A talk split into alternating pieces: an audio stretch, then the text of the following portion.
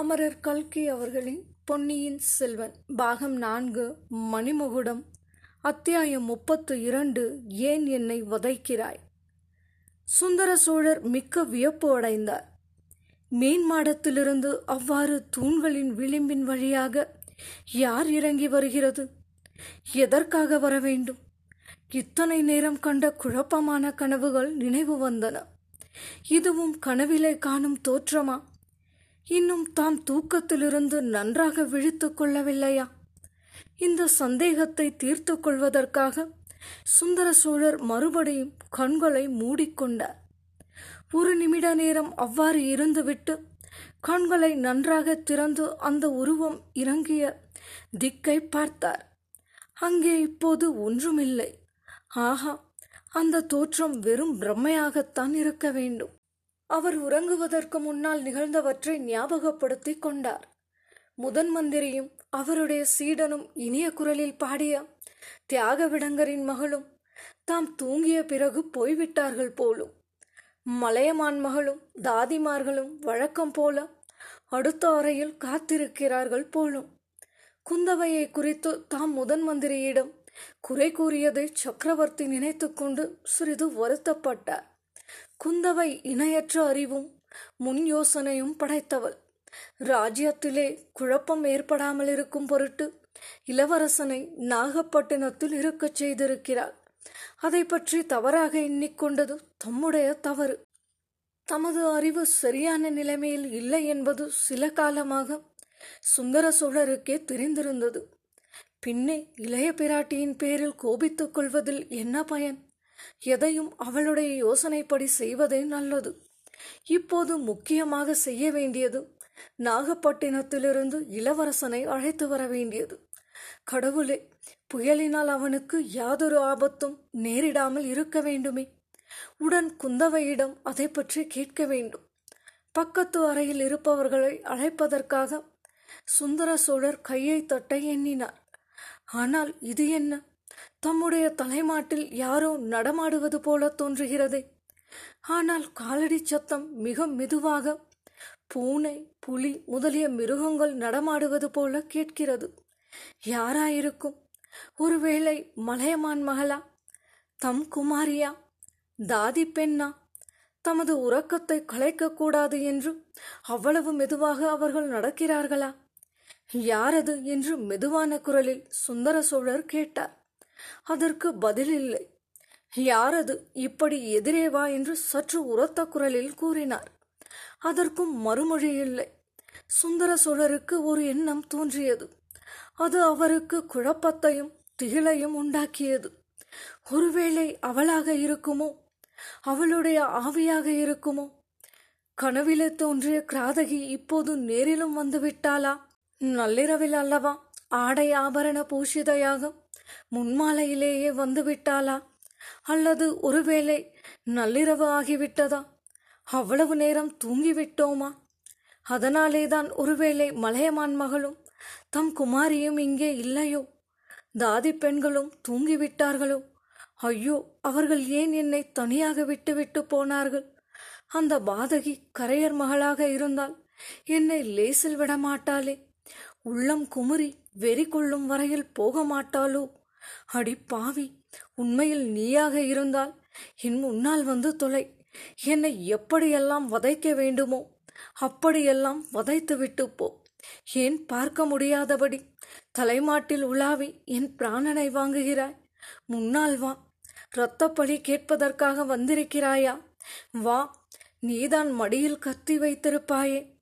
புலிக்கரடிகளை கொன்ற அதே கத்தியினால் என்னையும் கொன்றுவிட்டு போய்விடு. என் மக்களை மட்டும் ஒன்றும் செய்யாதே. நான் செய்த குற்றத்துக்காக அவர்களை பழிவாங்காதே. அவர்கள் உனக்கு ஒரு துரோகமும் செய்யவில்லையடி. நான் தான் உனக்கு என்ன துரோகம் செய்தேன்? கலங்கரை விளக்கத்தின் உச்சியில் ஏறி கடலில் விழுந்து சாகும்படி நானா சொன்னேன்? நீயே செய்த அந்த கோரமான காரியத்துக்கு என்னை எதற்காக வதைக்கிறாய்? சுந்தர சோழர் தம்முடைய தலைமாட்டில் வெகு சமீபத்தில் ஒரு உருவம் வந்து நிற்பதை உணர்ந்தார். திகிலினால் அவருடைய உடம்பு நடுங்கியது. வயிற்றிலிருந்து குடல் மேலே ஏறி நெஞ்சை அடைத்து கொண்டது போல இருந்தது. நெஞ்சு மேலே ஏறி தொண்டையை அடைத்துக் கொண்டது. கண் விழிகள் பிதுங்கி வெளியே வந்துவிடும் போல் இருந்தது. அவள்தான் வந்து நிற்கிறாள். சந்தேகமில்லை. அவளுடைய ஆவிதான் வந்து நிற்கிறது. தாம் நினைத்தபடியே கடைசியாக இரத்தப்பழி வாங்குவதற்காக வந்திருக்கிறது.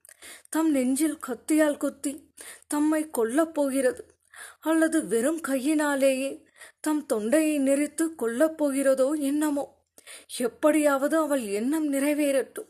தாமினி உயிர் வாழ்ந்திருப்பதில் யாருக்கும் எந்த உபயோகமும் இல்லை. அந்த பேய் தம்மை பழிவாங்கிவிட்டு போனால் தம் மக்களை ஒன்றும் செய்யாமல் விட்டுவிடும் அல்லவா? இன்னும் சிறிது நிமிர்ந்து அண்ணாந்து பார்த்தால் மந்தாகினி பேயின் ஆவி வடிவம் தம் கண்களுக்கு புலனாகும் என்று சுந்தர சோழருக்கு தோன்றியது. தலைமாட்டில் அவ்வளவு சமீபத்தில் அந்த உருவம் வந்து நிற்பது போல் இருந்தது. அதன் நிழல் கூட அவர் முகத்திலே விழுந்தது போல இருந்தது. ஒரு கணம் நிமிர்ந்து பார்ப்பதற்கு எண்ணினார். அவ்வளவு தைரியம் வரவில்லை. நான் கண்களை இறுக மூடிக்கொள்கிறேன். அது செய்வதை செய்துவிட்டு போகட்டும் என்று தீர்மானித்து கண்களை மூடிக்கொண்டார். சற்று நேரம் அப்படியே இருந்தார். அவர் எதிர்பார்த்தது போல அவர் நெஞ்சில் கூறிய கத்தி இறங்கவும் இல்லை. அவர் தொண்டையை இரண்டு ஆவி வடிவ கைகள் பிடித்து நெரிக்கவும் இல்லை. அந்த உருவம் அவர் தலைமாட்டில் நின்ற உருவம் அங்கிருந்து நகர்ந்து போய்விட்டதாக தோன்றியது. ஆஹா கரையர் மகள் அவ்வளவு சுலபமாக என்னை விடமாட்டாள். இன்னும் எத்தனை காலம் என்னை உயிரோடு வைத்திருந்து சித்திரவதை செய்ய வேண்டுமோ செய்வாள். இன்றைக்கு என் கண்ணில் படாமலே திரும்பி தொலைந்து போய்விட்டால் போலும். சரி சரி யாரையாவது கூப்பிடலாம். யாராவது இந்த அறைக்குள்ளே வந்தால் இன்னும் இவள் ஒருவேளை இங்கேயே இருந்தாலும் மறைந்து போய் தொலைவாள். யாரங்கே? எல்லோரும் எங்கே போனீர்கள் என்று உரத்த குரலில் கூவிக்கொண்டே சுந்தர சோழர் கண்களை திறந்தார். ஆஹா அவர் எதிரே மஞ்சத்தில் கீழ்ப்புறத்தில் நிற்பது யார்? அவள்தான் சந்தேகமில்லை. அந்த ஊமையின் பேய்தான். தலைவிரி கோலமாக நிற்கிறது பேய். அதன் நெற்றியிலே ரத்தம் கொட்டுகிறது. இரத்த பழி வாங்க வந்தேன் என்று சொல்கிறது போலும். சுந்தர சோழர் உரத்த குரலில் வெறி கொண்டவரை போல அந்த ஆவி உருவத்தை பார்த்த வண்ணமாய் கத்தினார். அடி ஊமை பேயே நீ உயிரோடு இருந்தபோதும் வாய் திறந்து பேசாமல் என்னை வதைத்தாய். இப்பொழுதும் என்னை வதைக்கிறாய். எதற்காக வந்திருக்கிறாய் சொல்லு. இரத்த பழி வாங்க வந்திருந்தால் என்னை பழி வாங்கிவிட்டு போ. ஏன் சும்மா நிற்கிறாய்? ஏன் முகத்தை இப்படி பரிதாபமாக வைத்துக் கொண்டிருக்கிறாய்? என்னிடம் ஏதாவது கேட்க வந்திருக்கிறாயா? அப்படியானால் சொல்லு. வாய் திறந்து பேச முடியவில்லை என்றால் சமிக்னையினாலே சொல்லு. வெறுமனே நின்று கொண்டு என்னை வதைக்காதே. உன் கண்ணில் ஏன் கண்ணீர் ததும்புகிறது? ஐயோ விம்மி அழுகிறாயா? என்ன என்னால் பொறுக்க முடியவில்லையே. ஏதாவது சொல்வதாயிருந்தால் சொல்லு. இல்லாவிட்டால் தொலைந்து போ. போக மாட்டாயா? ஏன் போக மாட்டாய்? என்னை என்ன செய்ய வேண்டும் என்றுதான் எண்ணிக்கொண்டிருக்கிறாய்? என் அருமை மகனை சின்னஞ்சிறு குழந்தையை காவேரி வெள்ளத்தில் அமுக்கி கொல்ல பார்த்தவள்தானே நீ? கடவுள் அருளால் உன் எண்ணம் பலிக்கவில்லை. இனியும் பலிக்கப் போவது இல்லை. அடி பாதகி இன்னும் எதற்காக என் நெஞ்சை பிளக்கிறவள் போல பார்த்து கொண்டே இருக்கிறாய்? போ போக மாட்டாயா? இதோ உன்னை போகும்படி செய்கிறேன் பார். இப்படி சொல்லிக்கொண்டே சுந்தர சோழர் தமது அருகில் கை கெட்டும் தூரத்தில் என்ன பொருள் இருக்கிறது என்று பார்த்தார். பஞ்ச உலோகங்களினால் செய்த அகல் விளக்கு ஒன்றுதான் அவ்விதம் கைக்கு கிடைப்பதாக தென்பட்டது. அதை எடுத்துக்கொண்டு போ பேயே போ என்று அலறிக்கொண்டு மந்தாகினி பேயின் முகத்தை குறிப்பார்த்து வீசி எறிந்தார் திருமால் எறிந்த சக்கர ஆயுதத்தைப் போல அந்த தீபம் சுடர்விட்டு எரிந்த வண்ணம் அந்த பெண்ணுருவத்தை நோக்கி பாய்ந்து சென்றது. அப்போது சுந்தர சோழர் பேய் என்று கருதிய அந்த பெண் உருவத்தில் வாயிலிருந்து ஒரு ஓலக்குரல் கிளம்பிற்று. சுந்தர சோழருடைய ஏழு நாடியும் ஒடுங்கி அவருடைய உடலும் சதையும் எலும்பும் எலும்புக்குள்ளே இருந்த. ஜீவசத்தும் உறைந்து போயின. தீபம் அந்த உருவத்தின் முகத்தின் மீது விழவில்லை. சற்று முன்னாலேயே தரையில் விழுந்து உருண்டு டனங் என்று சத்தமிட்டது. அகல் விளக்கு அணைந்து விட்ட போதிலும் நல்ல வேளையாக அந்த அறையின் இன்னொரு பக்கத்தில் வேறொரு தீபம் எரிந்து கொண்டே இருந்தது அந்த மங்களான வெளிச்சத்தில் சுந்தர சோழர் உற்று பார்த்து மந்தாகினியின் ஆவி வடிவம் இன்னும் அங்கேயே நிற்பதைக் கண்டார். அதனுடைய முகத்தில் விவரிக்க முடியாத வேதனை ஒரு கணம் காணப்பட்டது. பின்னர் அது கடைசி முறையாக ஒரு தடவை சுந்தர சோழரை அளவில்லாத ஆதங்கத்துடன் பார்த்துவிட்டு திரும்பி அங்கிருந்து போவதற்கு எத்தனித்தது அந்த நேரத்திலேதான் சுந்தர சோழரின் உள்ளத்திலே முதன் முதலாக ஒரு சந்தேகம் உதித்தது. இது மந்தாகினியின் ஆவி உருவமா? அல்லது அவளை முழுக்க முழுக்க ஒத்த இன்னொரு ஸ்திரீயா? அவளுடன் இரட்டையாக பிறந்த சகோதரியா? அல்லது ஒருவேளை ஒருவேளை அவளேதானா? அவள் சாகவில்லையா? இன்னமும் உயிரோடு இருக்கிறாளா? தாம் நினைத்தது எல்லாம் தவறா? அவளேயாக இருக்கும் பட்சத்தில் அவள் பேரில் தாம் விளக்கை எடுத்து எரிந்தது எவ்வளவு கொடுமை? அவளுடைய முகத்தில் சற்று முன் காணப்பட்ட பரிதாபம் மாறி விவரிக்க முடியாத வேதனை தோன்றியதே. தம்முடைய கொடூரத்தை எண்ணி அவள் வேதனைப்பட்டாளோ ஆஹா அதோ அவள் திரும்பி போக எத்தனிக்கிறாள் எந்த பக்கம் போகலாம் என்று பார்க்கிறாள். பெண்ணே நீ கரையர் மகள் மந்தாகினியா? அல்லது அவளுடைய ஆவி வடிவமா? அல்லது அவளுடன் பிறந்த சகோதரியா? நில் போகாதே. உண்மையை சொல்லிவிட்டு போ.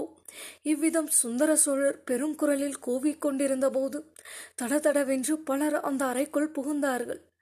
மலையமான் மகள் குந்தவை வானதி பூங்குழலி முதன் மந்திரி அவருடைய சீடன் அத்தனை பேரும் அறைக்குள்ளே வருகிறார்கள் என்பதை சுந்தர சோழர் ஒரு கண நேரத்தில் தெரிந்து கொண்டார். நிறுத்துங்கள் அவள் ஓடிப்போகாமல் தடுத்து நிறுத்துங்கள். அவள் யார் எதற்காக வந்தாள் என்பதை கேளுங்கள் என்று சுந்தர சோழர் அலறினார். உள்ளே வந்தவர்கள் அவ்வளவு பேரும் ஒரு கணம் வியப்பினால் திகைத்து போய் நின்றார்கள். சுந்தர சோழரின் வெறிகொண்ட முகத்தோற்றமும் அவருடைய அலரும் குரலில் துணித்த பயங்கரமும் அவர்களுக்கு பீதியை உண்டாக்கின. மந்தாகினி தேவியை அங்கே பார்த்தது அவர்களை வியப்பு வெள்ளத்தில் திக்கு முக்காடச் செய்தது. இன்னது செய்வது என்று அறியாமல் எல்லோரும் சற்று நேரம் அசைவற்று நின்றார்கள். முதன் மந்திரி அனிருத்தர். நிலைமை இன்னது என்பதையும் அது எவ்வாறு நேர்ந்திருக்கக்கூடும் என்பதையும் ஒருவாறு யூகித்து உணர்ந்து கொண்டார். அவர் பூங்குழலியை பார்த்து பெண்ணே இவள்தானே உன் அத்தை என்றார். ஆமையா என்றால் பூங்குழலி. திருமலை ஏன் மரம் போல நிற்கிறாள் மந்தாகினி தேவி ஓடப் பார்க்கிறாள். அவளை தடுத்து நிறுத்து சக்கரவர்த்தியின் கட்டளை என்றார். ஆழ்வார்க்கடியான் தன் வாழ்நாளில் முதன்முறையாக குருவின் கட்டளைக்கு கீழ்ப்படிய மறுத்தான் ஐயா அதை காட்டிலும் புயற்காற்றை தடுத்து நிறுத்தும்படி எனக்கு கட்டளையிடுங்கள் என்றான் இதற்குள் பூங்குழலி சும்மா இருக்கவில்லை. ஒரே பாய்ச்சலாக ஓடிச் சென்று அத்தையின் தோளை பிடித்து கொண்டார் மந்தாகினி அவளை உதறி தள்ளிவிட்டு ஓடினான் ஆழ்வார்க்கடியான் சட்டென்று ஒரு காரியம் செய்தான். சற்று முன்னால் முதன் மந்திரி முதலியவர்கள் நுழைந்து வந்த கதவருகே சென்று அதை சாத்தி தாளிட்டான். பிறகு கதவை யாரும் திறக்க முடியாதபடி கைகளை விரித்து கொண்டு நின்றார் வேடர்களால் சூழ்ந்து கொள்ளப்பட்ட மானை போல நான்கு புறமும் பார்த்து மிரண்டு விழித்தாள் மந்தாகினி. தப்பி செல்வதற்கு வேறு வழி இல்லை என்றும் தான் இறங்கி வந்த வழியாக ஏறிச் செல்ல வேண்டியதுதான் என்றும் தீர்மானித்து கொண்டார் அவள் மேல் மாடியை நோக்கிய பார்வையிலிருந்தும் அவளுடைய உத்வேகத்தை மற்றவர்களும் அறிந்து கொண்டார்கள். சுந்தர சோழர் பிடியுங்கள் அவளை பிடித்து நிறுத்துங்கள். அவள் எதற்காக வந்தாள் யாரை பழிவாங்க வந்தாள் என்று கேளுங்கள் என்று மேலும் கத்தினார். தூணின் வழியாக மேல் மாடத்துக்கு ஏறிச் செல்ல ஆயத்தமாயிருந்த மந்தாகினி தேவியிடம் மறுபடியும் பூங்குழலி ஓடி நெருங்கினாள். இம்முறை அவளை பிடித்து நிறுத்துவதற்கு பதிலாக பூங்குழலி கையினால் சமிக்ஞை செய்து ஏதோ கூற முயன்றார் மந்தாகினி அதன் பொருளை தெரிந்து கொண்டவள் போல கீழே விழுந்து கிடந்த அகல் விளக்கை சுட்டி காட்டினாள். இதை கவனித்துக் கொண்டிருந்த குந்தவை அப்பா பெரியம்மாவின் பேரில் தாங்கள்தான் விளக்கை எடுத்து எரிந்தீர்களா? என்று கேட்டார் ஆம் மகளே அந்த பேய் என்னை பார்த்த பார்வையை என்னால் சகிக்க முடியவில்லை. அதனால் விளக்கை எடுத்து எரிந்தேன் என்றார் சுந்தர சோழர். தந்தையை பேயுமல்ல ஆவியுமல்ல. உயிரோடு இருக்கும் மாதரசியேதான். அப்பா பெரியம்மா சாகவே இல்லை. முதன் மந்திரியை கேளுங்கள் எல்லாம் சொல்வார் என்று குந்தவை கூறிவிட்டு மந்தாகினியும் பூங்குழலியும் மௌன வாக்குவாதம் செய்து கொண்டிருந்த காட்சியை பார்த்தார். உடனே அந்த இடத்துக்கு பாய்ந்து சென்றார். மகளே அவளிடம் போகாதே. அந்த ராட்சசி உன்னை ஏதாவது செய்து விடுவாள் என்று சுந்தர சோழர் கூவிக்கொண்டே குந்தவையை தடுப்பதற்காக படுக்கையிலிருந்து பரபரப்புடன் எழுந்திருக்க முயன்றார். மலையமான் மகள் வானமாதேவி அவருடைய தோள்களை ஆதரவுடன் பிடித்து படுக்கையில் சாய வைத்தார் பிரபு சற்று பொறுங்கள். தங்கள் திருமகளுக்கு அபாயம் ஒன்றும் நேராது என்று கூறினார் இத்துடன் பாகம் நான்கு மணிமகுடம் அத்தியாயம் முப்பத்து இரண்டு ஏன் என்னை வதைக்கிறாய்? நிறைவடைந்தது. இதுவரை நீங்கள் கேட்டது அமரர் கல்கி அவர்களின் பொன்னியின் செல்வன்.